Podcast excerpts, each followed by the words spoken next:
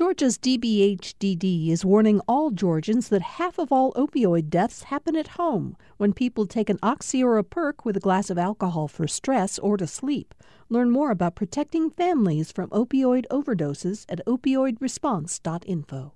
Thanks for listening to the Political Rewind podcast. Be sure to like and follow us and rate us on Apple, Spotify, or wherever you get your podcasts.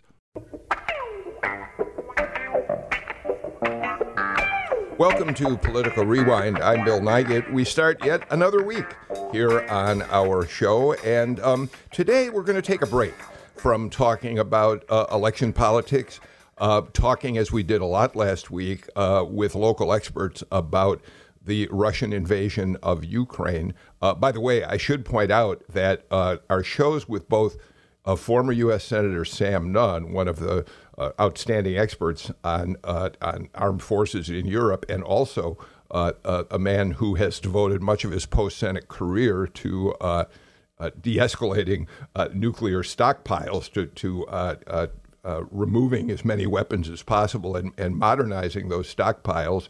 Um, he was on the show last Monday. former uh, U.S. Supreme Commander of NATO, General Philip Breedlove, was on the show uh, later in the week. Both of those shows are available both on our website at gpb.org/pr or as podcasts, and they are still relevant even as we move fully into the second week of the Russian invasion. Uh, into Ukraine. So I would, you know, really recommend you might want to listen to them if you missed them. But Today, we're going to turn to a story that unfolded in the late 1940s in Georgia and yet resonates even today. And we'll be talking with Chris Joyner, AJC investigative reporter, whose book is The Three Death Sentences of Clarence Henderson. And while Chris's title tells you what the basics of the book are all about, the story of a black sharecropper in Carrollton who in fact was convicted and sentenced to death three different times for a mur- murder uh, that he was convicted of on very specious evidence.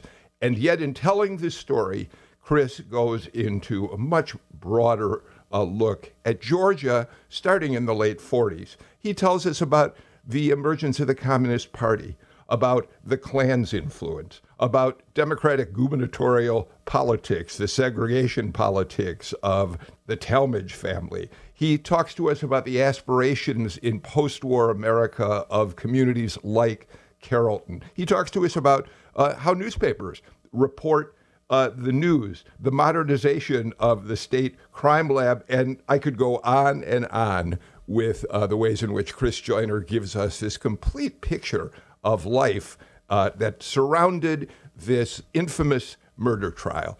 Um, so we're going to introduce Chris in a minute, but before I do that, let me say hello to Jim Galloway, my partner on the Monday shows. Of course, Jim is the former political columnist from the Atlanta Journal column uh, Constitution, and a longtime colleague of Chris Joyner. Hi, Jim. Good morning. Uh, I'm I'm ready to start. This is going to be a good hour. Yeah. Okay. Well, thank you, Jim. Then we'll move forward. Chris Joyner, thank you so much for uh, being with us today. How you doing, Chris? I'm I'm doing great. Thanks so much for having me. Uh, it's good to see you guys. Well, okay. So let me start by with this. Um, this story was you have said was one that you knew about for many many years and, and it was your dad who really suggested you dig into it and find out what exactly happened that led to three trials of Clarence Henderson. Um, and so you began researching it. And as, as we begin the conversation, let me just read something you write in the book. Uh, you did a lot of the research in uh, newspaper archives from West Georgia, the Georgian and the Times Free Press. And you, you wrote this the more I dug into back issues of the Georgian and the Times Free Press, the more I became convinced the story of Buddy Stevens, who was the murder victim, said something about post World War II America. From race relations to fear of communism to the ambition and paranoia of the post war generation, it all played out in miniature in Carrollton. And Carrollton's version of the fractured post war American psyche was just as high stakes as anywhere else life and death in the case of Buddy and the man of, accused of killing him. And the deeper I got, the more I realized how th- strong the themes of the episode still echo in the news of the day. Um, so, Chris, let's start with the crime itself.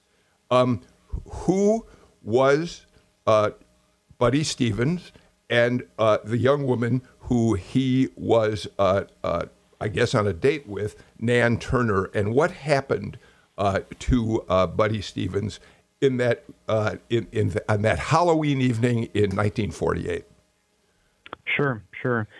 Uh, Buddy Stevens was a young man. He just turned uh, 22 at the time of his death, which was uh, Halloween, 1948. Uh, uh, he was the son of a well placed white family in Carrollton, the only child. Uh, his father was a city clerk, and uh, his mother was um, important in the white social scene in Carrollton. And Buddy had done time uh, in uh, the in the army as a military police officer in the years immediately following uh, World War II, uh, and was a student at Georgia Tech. In short, he was really sort of the best Carrollton could produce uh, in, from that community. You know, he was a star student and a Boy Scout, a Eagle Scout, uh, and uh, he had come home for the weekend uh, to uh, go out on a date with his girlfriend uh, Nan Turner, who was a beauty queen and uh, was well known in town as well. Uh, and they had driven out to what was going to be the Sunset Hills Country Club, a new country club in uh, in the city. And they were parking in Buddy's new car when they were abducted by a masked man uh, with a flashlight and a and a pistol, uh, and marched uh, across fields.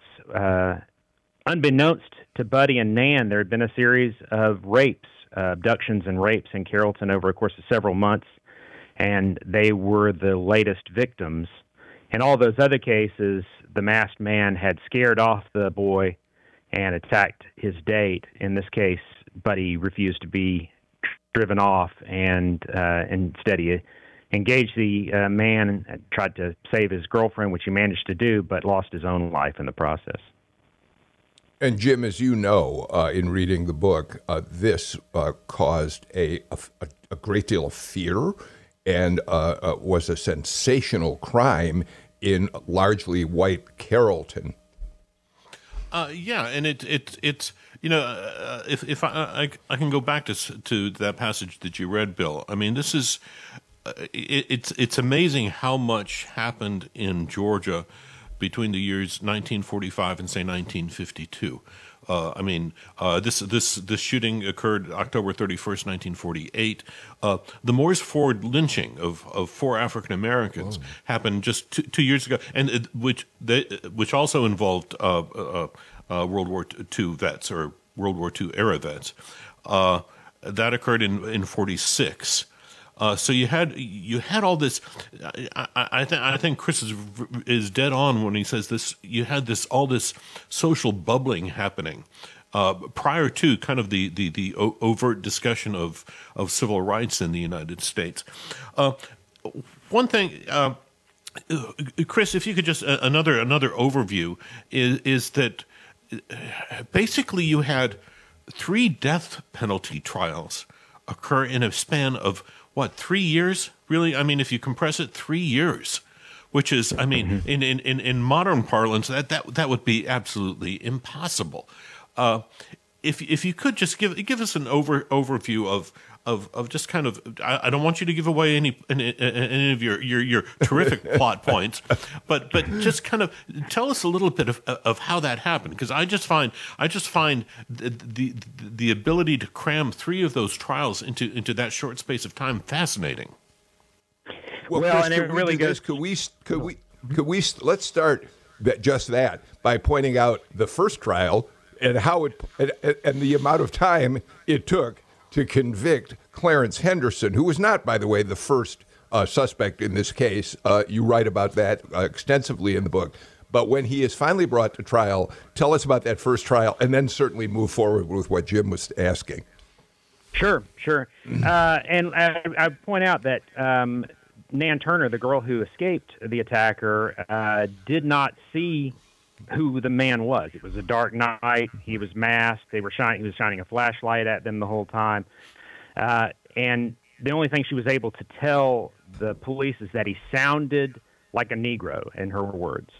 Uh, and so then it became a, a case of really just a dragnet over the whole black community and an attempt to find someone. And Clarence Henderson was the person they would eventually, almost a year and a half later, uh, arrest uh, in, in connection with the crime and bring him to trial in um, a little more than a month uh, from arrest to trial. And that first trial, uh, from opening statements to verdict, took place in one day uh, over the course of about uh, 12 hours. And that was not, I found, not unusual. I mean, the the Jim Crow courts of uh, of Georgia and across the South very efficient in dispensing that kind of justice. Uh, and uh, Sam Boykin, who was the judge for the circuit uh, during that time, uh, it was not white or black, not unusual to dispense with a murder trial in one day. Uh, and then, of course, after that, you know, it, they went into uh, an appellate phase, which also happened very quickly. Uh, and went up to the Supreme Court uh, not once, not twice, but three times. Uh, and uh, in the, it kept getting remanded back for retrials. Uh, the second trial went in testimony two days. and then the third trial went quite a bit quite a bit longer. I mean, it went about four days. But uh, even so, a a trial that was that complex in its evidence to be done with in one day or two days, you wouldn't see that today, obviously, and you wouldn't see it remanded back and retried in such a you know brisk fashion. Um, let, us talk about the uh, one of the most fascinating aspects of the trial. I think, at least, uh, Chris, and you'll tell me if you if you agree, was the evidence. Uh, without going into the history of the way in which they discovered the gun that uh, that the prosecution claimed was the gun that killed Nan Turner, um, it was a a nine millimeter pistol, or was it the other way around? A nine millimeter the other pistol, way around. But the, it was a uh, okay. It, was, was, a thirty eight. Explain it was this. A, sure. It was a 38 revolver, but the round that was taken uh, from Buddy uh, by the uh, doctors that examined him after the after his murder was a nine millimeter round, uh, and that presented the initially because they they took the nine millimeter uh, round from from Buddy's body, they thought they were of course looking for a nine millimeter, but they became convinced uh, through ballistics examination that they were in fact looking for a 38 revolver that uh, where the nine millimeter round had somehow been made to fit. A nine millimeter round will. Uh, we're losing uh, Sam Bermas Dawes. We've just lost uh, uh, audio from uh, Chris. Um, if we can get it back, Jim.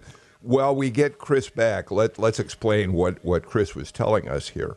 Um, the the evidence, the trail that led to Clarence Henderson was that he had at some point been in possession of this uh, uh, revolver, this 38 millimeter uh, gun. And, uh, and, and so, in an effort to pin the crime on him, they, they claimed that he had been able to file a nine millimeter uh, bullet to fit the 38. And the evidence they came across was a file that had somewhere at Henderson's possession and it was on that basis, really, that was the only forensic evidence they had of the entire thing. Yeah, yeah, that's and actually that, that that's kind of uh, where where I was exactly he- headed. Uh, a, a, nine millimeter slug, a, nine millimeter gun in in in in 1948 was fairly rare. Uh, I mean, it, uh, it, and and and Chris, when once we get him back, Chris can. Uh, We've uh, got him. Tell, We've got. Okay, him. great. Uh, Chris, you can tell me if I'm wrong, but I mean, nine millimeter, uh, nine millimeter slug. You know that that was that, the, the the German Luger was was nine nine millimeter. Yeah, which is why they they initially thought that they were looking for a foreign make pistol. Um, right, and, and, but but go but go through go through what Bill was talking about. You have this fascinating passage in the book where you where you you have somebody, I guess it's a, the GBI investigator, saying what hoops he had to go through to fire a a gun a, a nine millimeter slug in a Smith and Wesson 38 pistol. Sure. Once they decided that the uh, 38 that they had recovered from a pawn shop was the murder weapon, they had to figure out how they would attach it to the the round that was taken from from Buddy Stevens' body. Uh, and what the forensic investigator at the crime lab did was uh, he decided that he would have to file down a bullet to make it fit because it was a little too wide. The circumference was too was too great, uh, and uh, he wasn't even sure that it was going to work. He wasn't sure that it would that it would fire properly uh, for a lot of reasons, uh, and um, so he he examined the rounds that he had uh, and uh, and filed down the brass jacket around the uh, the the nine mil test nine millimeter rounds and jam, sort of jammed them into the revolver to make them work. Uh, I mean, it's it's remarkable sort of like scientific laboratory experiment.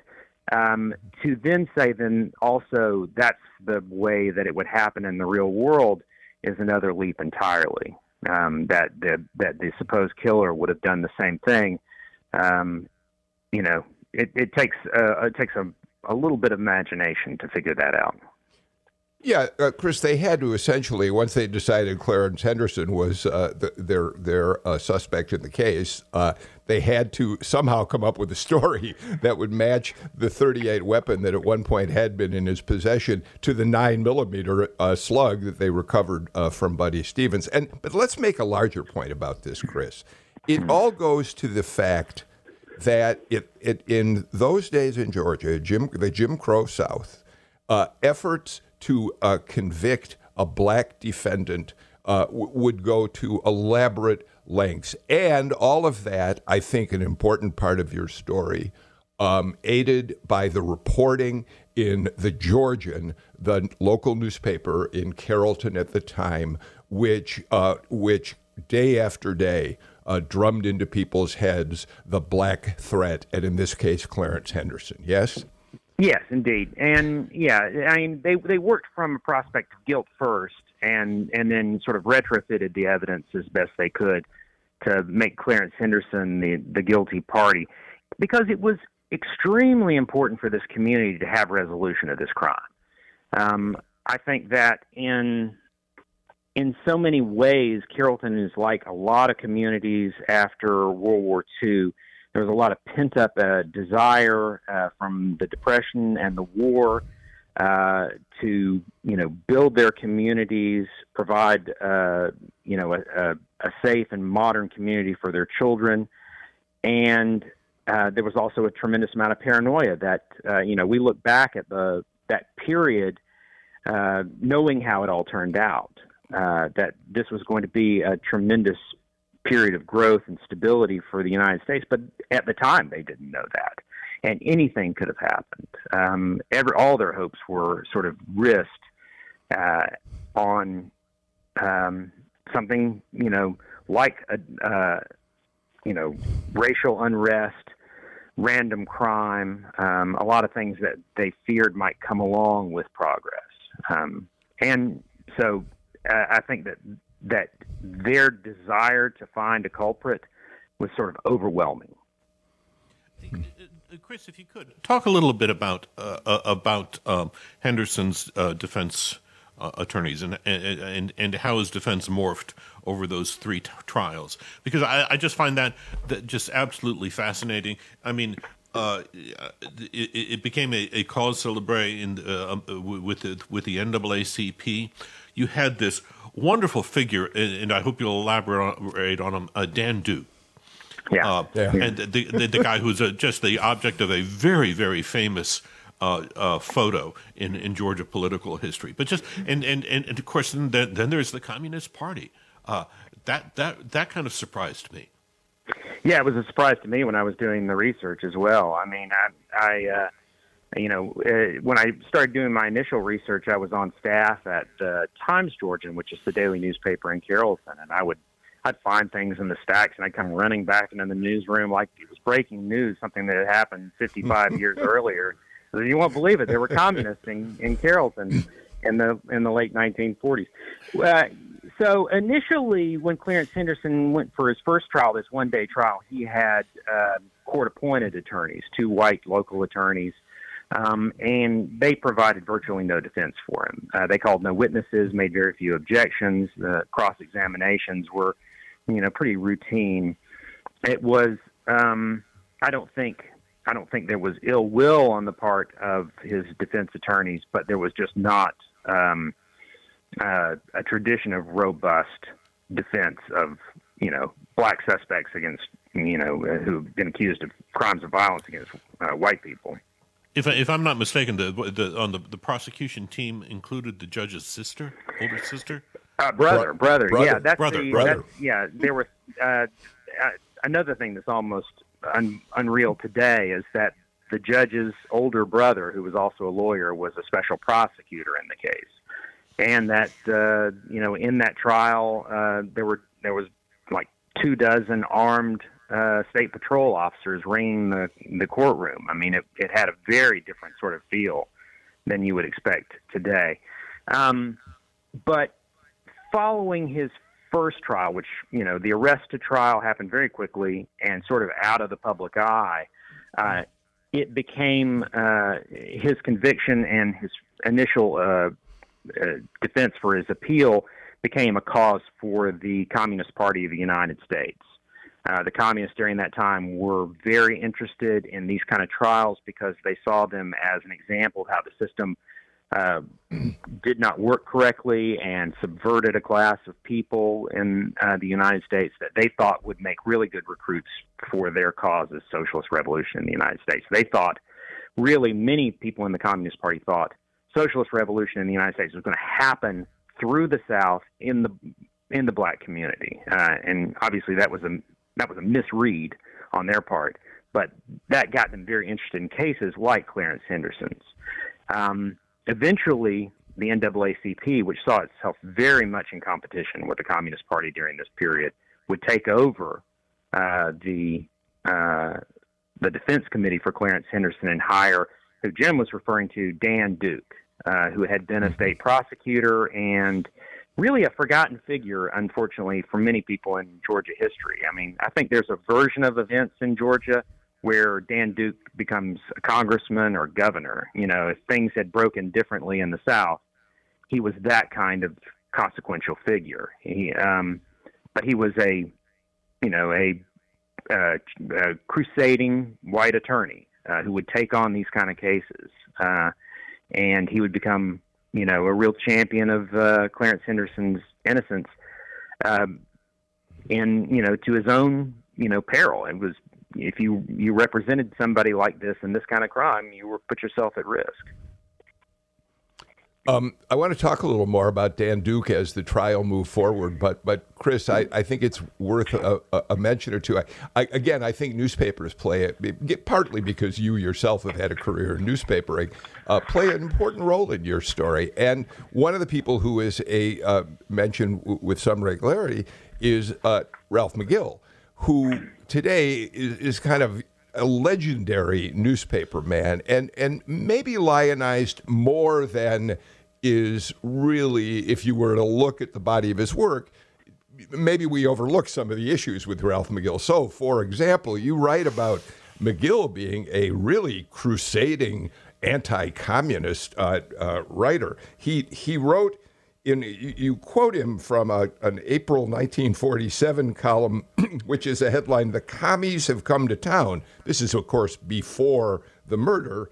But nevertheless, it tells us his frame of mind. What we need to do with the communists is keep the spotlight on them, he says. We have plenty on the newest comrade. Um, I assume he's talking about Homer Chase there, all of which will be presented later on. And then he goes on and he gives uh, Homer Chase's home address uh, so that and his telephone number so that people uh, can target him. I mean, it, it, that's a fairly outrageous thing for a newspaper uh, columnist to do. Uh, it seems to me, Chris.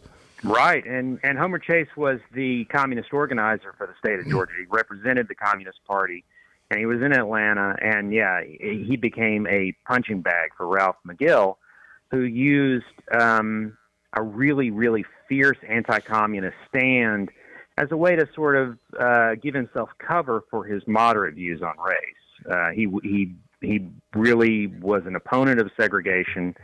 Uh, he was sort of a gradualist. He thought that segregation needed to sort of gradually recede, and that uh, that uh, African Americans uh, needed a greater share of uh, of the pie and political equity in uh, in Georgia, and that's a was a risky position for the editor of the daily newspaper to take.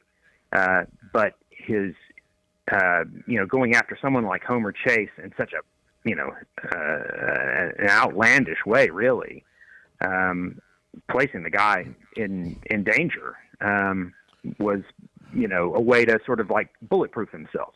Um, yeah. Yeah, there, there, there's, there's a, there's an old man in me who wants to tell all these young whippersnappers, see, you did not invent doxing. right, exactly. Yeah, I mean, uh, there, there, was there was no detail that was that uh, that Ralph McGill thought you know didn't belong in the newspaper about Homer Chase. He published a photo of his father, of Homer Chase's father's gravestone uh, in New Hampshire. Uh, I mean, I don't think you can get too much more personal than that. So um, we got to get to a break, uh, Chris. But before we do, I do think as long as we're talking about McGill, you quote him in another context in your book. He did, in fact, come to Clarence Henderson's defense. Uh, I think after the, w- one of the convictions, I'm not quite sure which, you'll tell us, um, and, and said that he believes that Henderson deserved a better defense that he got, that he was a family man, uh, that there was scant evidence uh, to find him guilty. So uh, that was the crusading uh, uh, integrationist side, I think, of Ralph McGill. You tell us both sides of him in the book. Yeah, and and and McGill's a real person and a complex figure, uh, uh, like like anything else. You're right. We maybe we, we lionize him too much because we don't give him credit for being a real person. He was walking a pretty fine line during that period.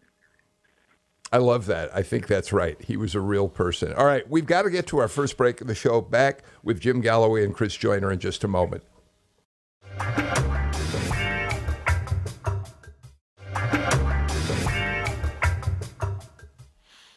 Back with Jim Galloway and AJC investigative reporter Chris Joyner, author of The Three Death Sentences of Clarence Henderson, and the subtitle I think is worth mentioning A Battle for Racial Justice at the Dawn of the Civil Rights Era. And I know, Galloway, you and I are going lots of different directions with the book because it's so rich. There's so much here. Um, so let's continue doing that, Chris. Um, I'm fascinated. First of all, you tell me something that really I had no, uh, had never known about before. There was an actual gold ru- gold rush in Carroll County, Georgia, in Villa Rica. I, where? Tell us about that. well, I, you know, uh, I, I felt like it was important to go into the the history of Carroll County because so much of the action happens there, and it's it's if I had written this uh, a story that happened in San Francisco or some place like that where readers already had an idea about it, then uh, it probably wouldn't be necessary. But Carroll County its history may not be really known to, to many people. Uh, it was a it was a frontier town uh, in the early 19th century. It uh, had been uh, for you know centuries, eons, millennia, or whatever. It had been um, inhabited by native inhabitants, but the Indian Removal Act removed the Cherokee and Creek nations from from that area, and then it was settled by you know white settlers. Um, not it was not a particularly um, great area for uh, for settlement as, as as white people thought about it because it was kind of rugged terrain, and so you couldn't really farm it in, in a in a in a big way. But yeah, uh, gold was discovered in uh, Villa Rica, um, and uh, the 18 30s and uh, became a sort of boom town, uh, much like Dahlonega did around the same time.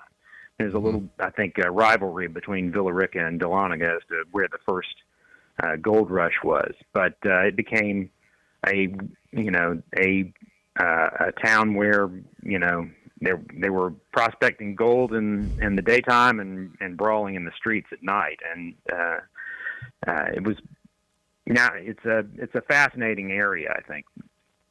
Yeah, it was Well, kind of and- it was and- you, and- you you just you you describe it as kind of the wild west of Georgia. It really was. Um, it, it- But then what happened? I'm sorry, Chris. Go ahead. No, no, I, uh, uh, Jim's right. It was it was a really it was a rough area. Um, it was cut off from a lot of uh, the rest of the state, and uh, you know it had sort of reputation for lawlessness. But I think what, what we need to do to bring your, your story into the 20th century is point out that from those rough beginnings, that Wild West uh, atmosphere of Carrollton in the 19th century, uh, as, as, as World War II came to an end, the people of Carrollton, you write, had higher aspirations for what they wanted their city to become. And, and that's one of the reasons that the murder of Nan Turner uh, was so shocking to uh, the community, especially the fact that it was believed it was a, a black uh, man who committed the crime. Yes? Yes, the- yes, indeed. It was a murder of Buddy Stevens, uh, but I'm sorry, Buddy Stevens. Yeah, That's all right. thank you. yeah, um, but you're absolutely correct. I mean, coming out of World War II, Carrollton, much like a lot of other places, uh, really saw this saw their opportunity ahead of them. And, Car- and Carrollton had West Georgia College, which was growing tremendously as a result of the GI Bill. Uh, Southwire, which is a, still a major employer in Carrollton, had had just started. They had taken up uh, donations from the community to build a modern hospital. Uh, there were a lot of things happening, uh, and- they were building a country club. They had created an artificial lake that a residential development was going around there. Um, it was an amazingly cooperative, boosterish sort of community, uh, particularly among the the white residents. Uh, you know, for the black residents, it's a different story. But for the for the for the white residents, they really saw this sort of progressive community that was going to develop, and in fact would develop uh, in the years uh, and decades following World War II. You throw something like a murder that combines, you know, uh, race and sexual assault and uh, the specter of anonymous street crime uh, into the mix, and it begins to make people wonder if this is ever going to happen for them. So that's yeah, it's it's a it's a very traumatic act. Jim? Yeah, I, I mean, uh, uh, boosterism has a has a, a has a very strong history in the South, and and and and, and to that point, Chris, I, I'm just wondering what what has been the local reaction to this book. Because that's, I mean, it's, this is, it's, it's, uh, it's, it's, it's, you- you're, you're pulling back the covers on a lot of stuff people don't know. Sure. I mean, uh, you know, and, and I researched this in a way I would never recommend anyone write a book this way. Um, but I I started doing my research, and spent several years, weekends and nights, uh, going through microfilm and old newspapers in the late 1990s. And then I got another job at another newspaper and left Carrollton. And I put all that information in a box and put it in a closet. And as I went from newspaper to newspaper, I didn't really touch it for more than 20 years. Um, when I first started looking into it, there were plenty of people alive who were young adults at the time of the event. And I had people who did not want to talk about it. Um, I had people who recommended that I not look too deeply into it. It was it was still considered to be a traumatic, embarrassing, scandalous sort of event um, where many people felt robbed of justice uh, at the end of it. Um, I would say today there's less of that. Um, it's passed to a greater degree out of living memory. Uh, it's maybe become a story that people have passed down. Uh, some people I've talked to, you know, they knew their, you know, their parent or grandparent had served on a grand jury or a jury during that period, and they, you know, so they have that connection. But it's not, it's not as visceral now. Now there's, I think, a little more interest in you know, reclaiming this part of their history as to you know where they came from. Uh, what's interesting about that, Chris, is uh, it's it's distant memory today, perhaps for many. But you point out uh, that even as the three trials are unfolding, by the third trial, uh, the newspapers have really shoved it to the back of the first section, perhaps. Uh, uh, you know, cut it down to like six six graphs or something, as opposed to the front page uh, treatment it got uh, at the very beginning. Yeah, I think that you know, that shows how much a community can change in just five years or so, uh, particularly during this period. It's why I think this period is so interesting, and why I also think it's a lot like the period we're living through right now. Um, events overtake the you know uh, the Clarence Henderson trials. Uh, you know, it becomes much more about what's the next thing for this community and how are they going to absorb that. Uh, and by the third trial, yes, it's it's not it it might make front page, uh, but it's not uh, it's not you know blasted across the top of the front page the way the first trial was.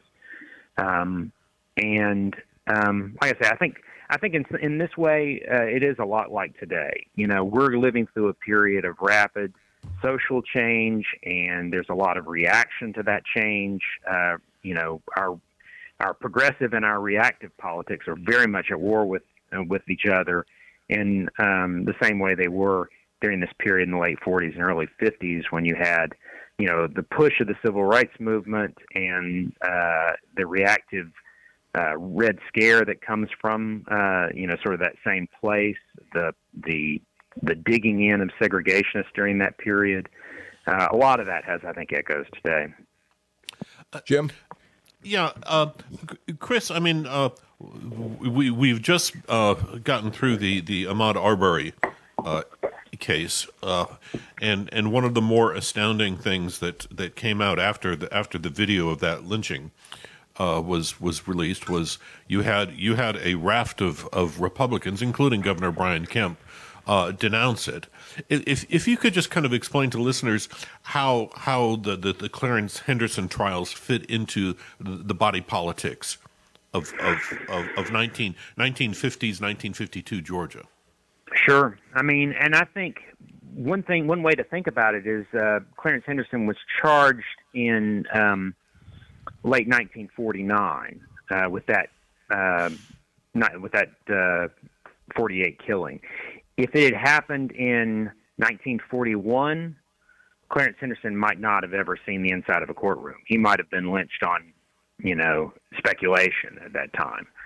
Um, I think when he is arrested, uh, you know he didn't get he didn't get a fair treatment. Obviously, um, I, if, if you read the book and you look at the evidence against him, specious is as nice as you could say the evidence is. Um, but it is happening at a time when America is wrestling anew with the idea of race and civil rights. Uh, it's sort of at that hinge. Uh, when that case goes to appeal, it goes to the Georgia Supreme Court, which is an all white all male bench of jurists, and they turn it back basically on lack of evidence. They look at the evidence and they say, well, you have not convinced us that this guy's guilty. Um, again, if that had happened a decade earlier, I don't know that you would have gotten that from that, you know, from the state Supreme Court of Georgia. But the but the courts were being forced to look at the issue of race and justice in a new light after World War II and and that would then become the uh, you know the platform for the NAACP. They would be pushing those courts to really seriously look at the idea of justice. And you know, and now we're again, uh, you know, not to not to drive the point home too much, but we're we're seeing that again in the courts. But but but but was was the was the Henderson case too small to to to kind of enter the the lexicon of political campaigns? I mean, you you I mean uh, uh, Eugene Talmadge had just died, of, of, course, but you had the son with, with great ambitions. You had Marvin Griffin out there. Uh, you had all the characters who were going to play such a big role in the 1950s.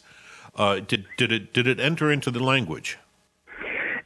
In only, in, I think, in a subtextual way. Uh, I don't think that there were um, on the on the state um, on the state politics scene people who were uh, banging the drum to convict or free Clarence Henderson specifically. But the but the issue of um, you know the the threat that civil rights uh, would present to the white political order, you know that that was happening. Obviously, um, you know you would you would hear it from uh, Gene Talmadge and Herman, and and you know the, the their the people that would follow them um, would be would be saying Henderson's name without saying it.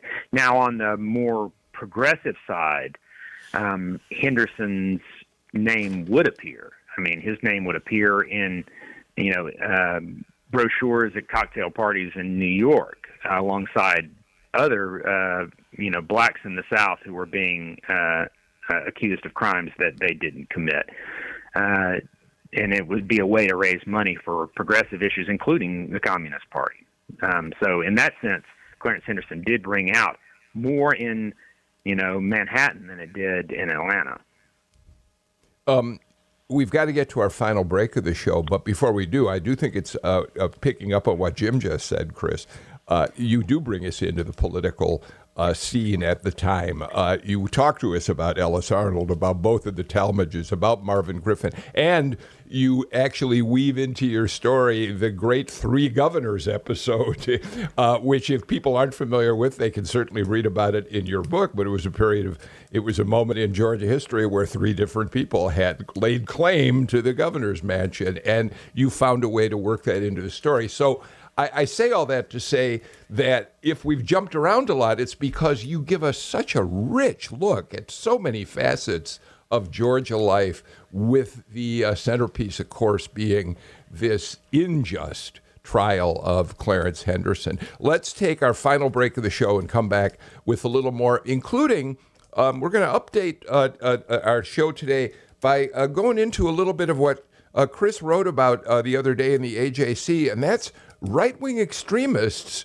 going to the battlegrounds of Ukraine to get training for their mission. We'll be right back.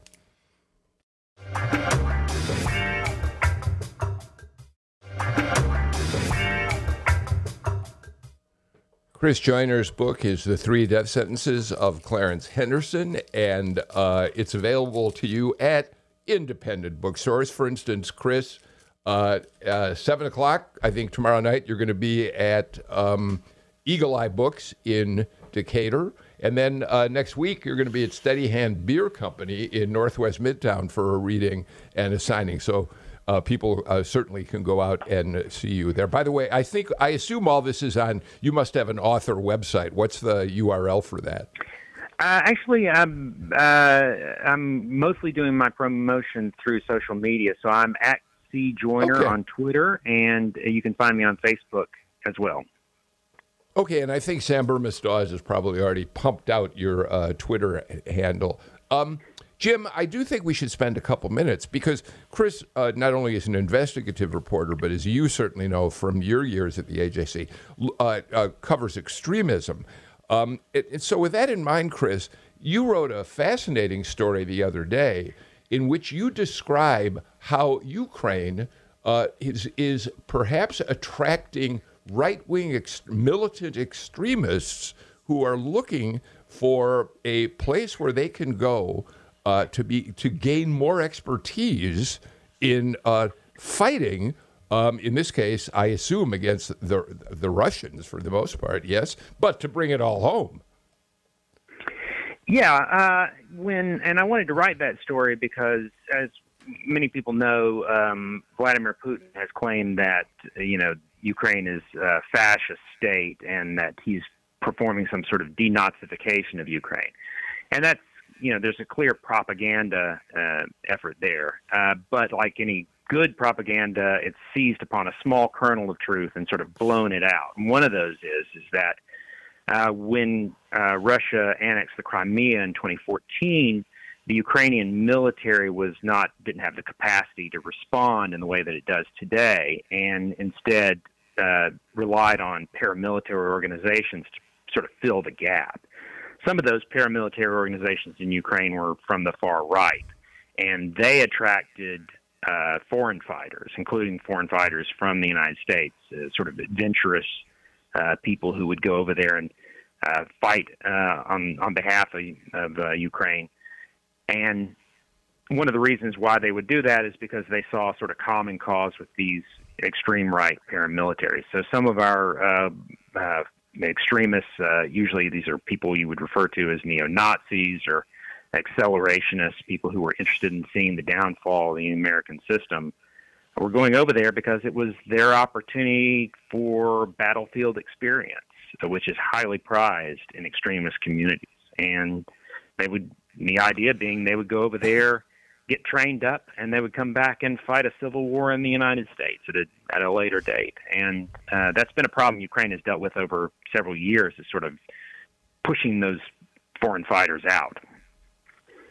And, and now, now, Chris, a part of, I mean, in in in in months and years past, you've written a, a good deal about uh, this operation called the Base outside of, I think, outside of Rome, where you had That's some right. very very specific characters uh, uh, doing this kind of training. Is there any sense that that that those very people or people like them in the U.S. are are, are, are headed over to the to, to Ukraine?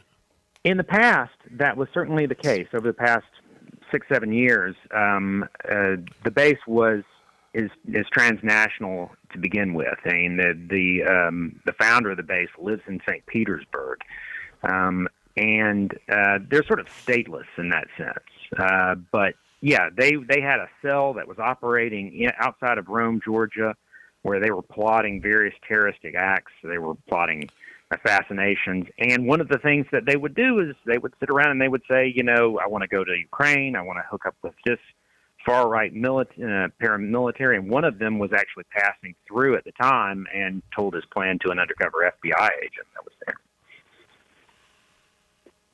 Um, so, Chris, do we have any evidence that, that currently there are neo there are these extremist neo Nazis Americans who at this time have gone to Ukraine? Are you looking at this primarily through the lens of people like the base here in Georgia who've been there in the past? Uh, well, you know, they had been there in the past, and and there was certainly the interest that they, you know, it was an opportunity uh, that was sort of unlike others. You know, they could go to a European, largely white community that shared, you know, some of their beliefs. Some of these paramilitaries shared their beliefs, uh, and they would have an opportunity to get that battlefield experience. Um, the um, Ukrainian government had tried to purge those paramilitaries of, of, these foreign elements by absorbing them into the National Guard and sort of formalizing that relationship. Um, and so there had been less draw in recent years, but the Russian invasion has sort of reignited the desire in the American far right to go over and fight. Uh, and sometimes on either side. You know, this is there's not a, they're not very ideologically strict in that way. They're looking at this as a career opportunity to go get their you know their military bona fides. Um, I've heard I've heard uh, experts they describe it as sort of like um, radical Islamic extremists in the United States going and fighting for ISIS, and then bringing that uh, that that experience back home to our homeland. Yeah, um, Chris, if, if, if just I'm I'm sorry, uh, it, Northwest Georgia has just has this reputation for producing and cultivating uh, the, these kinds of operations. Uh, what's and, and and and this this in a way uh, relates to your book, I suppose. What, what is the draw? Well, I mean, part of it is isolation from uh, urban centers, um, and it is you know racially much more homogenous uh, and uh, politically conservative, and all those things can sort of add up to pockets of radicalism. You wouldn't want to describe North Georgia as being politically radical, but uh, you can uh, find and have long been able to find, for instance, remnants of the Ku Klux Klan uh, and uh, other other organizations like that that can exist in uh, sort of isolation up there, and and that extends into you know uh, northeast Alabama and southeast Tennessee as well, and uh, you you find these sort of enclaves of radicalism up there, uh, and part of that's just you know uh, where they are and who they are. You know, they're they're it's largely white. It's it's isolated from sort of urban areas, and there's a great distrust of urban areas uh, up there, uh, and all that can can provide a hotbed for you know occasional uh, cells like this terroristic cell there. Jim Galloway, Chris Joyner, um, we're just about out of time uh, for today's show. Chris, your book is The Three Death Sentences of Clarence Henderson A Battle for Racial Justice at the Dawn of the Civil Rights Era. Um, thank you for spending time with us. Uh, it's a it's a book just rich in history of Georgia in the middle of the 20th century and and beyond. And uh, we I think I highly recommend it. And Chris, it was your dad who set you off on this long trail of research that led to the book. And I suspect that must make you it must make you feel great that you were finally able to do what he suggested a long time ago you do. Yes. Yes. Uh, you know what? He he he knew a good story when he when he saw one. All right, Chris Joyner, Jim Galloway, thank you so much for a terrific conversation. We're out of time for today. We're back tomorrow. We got a lot of election politics uh, to talk about again uh, with our panel. So I hope you'll be back with us. In the meantime, I'm Bill Nigut. Please take care and stay healthy. See you all tomorrow. Thanks, Chris and Jim. Bye bye.